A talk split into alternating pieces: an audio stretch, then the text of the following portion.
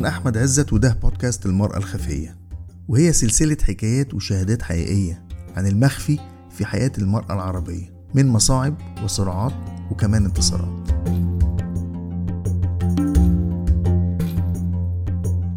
اسمي رضوى عندي ولد وبنت.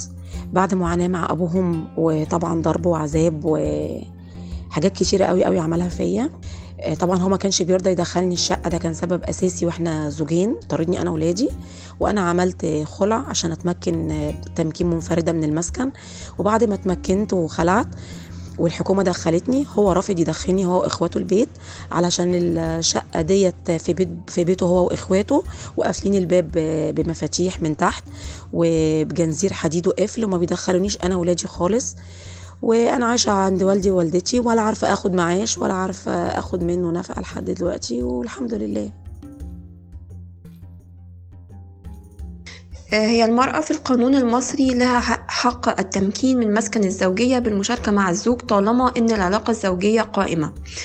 بعد الطلاق لو كانت عندها أطفال ليها الحق في التمكين منفردة بأطفالها دون الأب بمسكن الحضانة وليها الحق في اختيار بين التمكين بالمسكن أو اختيار أجر مسكن كمقابل نقدي.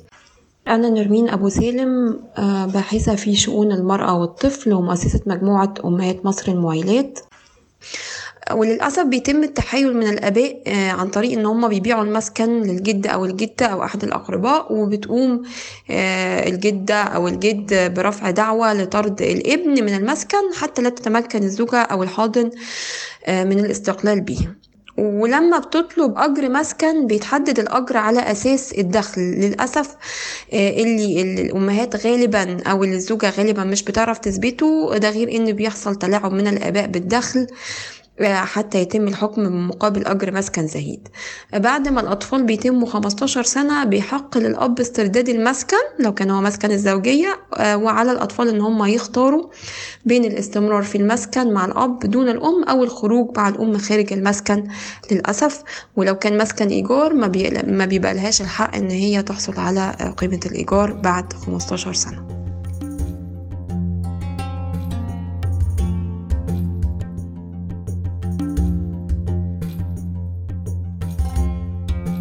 أنا غادة حسن. أنا حاضن لثلاث أولاد. طبعا آه، امتنع ثلاث سنين عن دفع مصاريف المدارس ومصاريف النفقة الشهرية. آه، طبعا إن إحنا ندفع نرفع قضية نفقة وبعدين استئناف للنفقة. كل ده بياخد وقت وبعد كده بيت بيتحكم بمبالغ قليلة جدا لا تتناسب مع الحياة اللي إحنا عايشينها.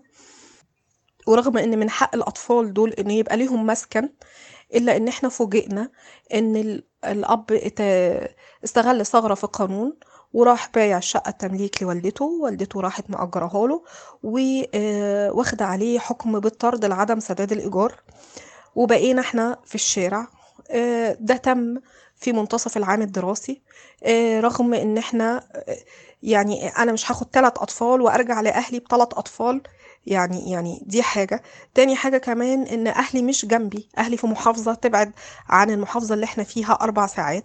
فحقوق المرأة بتهدر وحقوق الأطفال دي بتهدر بيبقوا لا بيت ولا مدارس ولا أكل ولا شرب ولا أي حاجة ولف في المحاكم وبدل ما الأم تعوض الأطفال عن صدمة الطلاق والانفصال والعنف اللي شافوه بتبقى طول الوقت سايباهم وبتلف على المحكمة دي للمحكمة دي للمحكمة دي.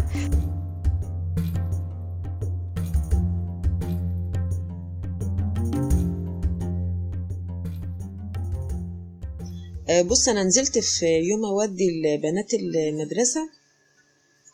آه، رجعت لقيته قافل الباب بالمفتاح خبطت قال لي ارجعي يا بنت كذا مكان ما كنتي.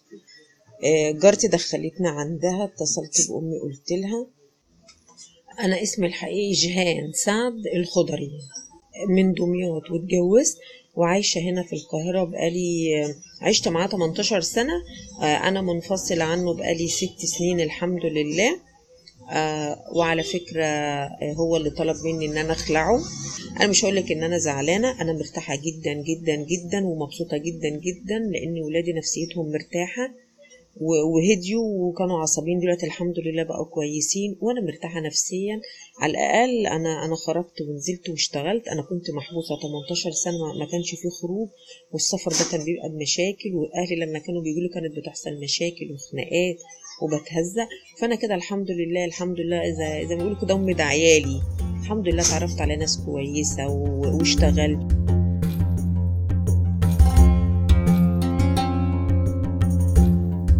الحلقة دي بدعم من مكتب هيئة الأمم المتحدة للمرأة للدول العربية.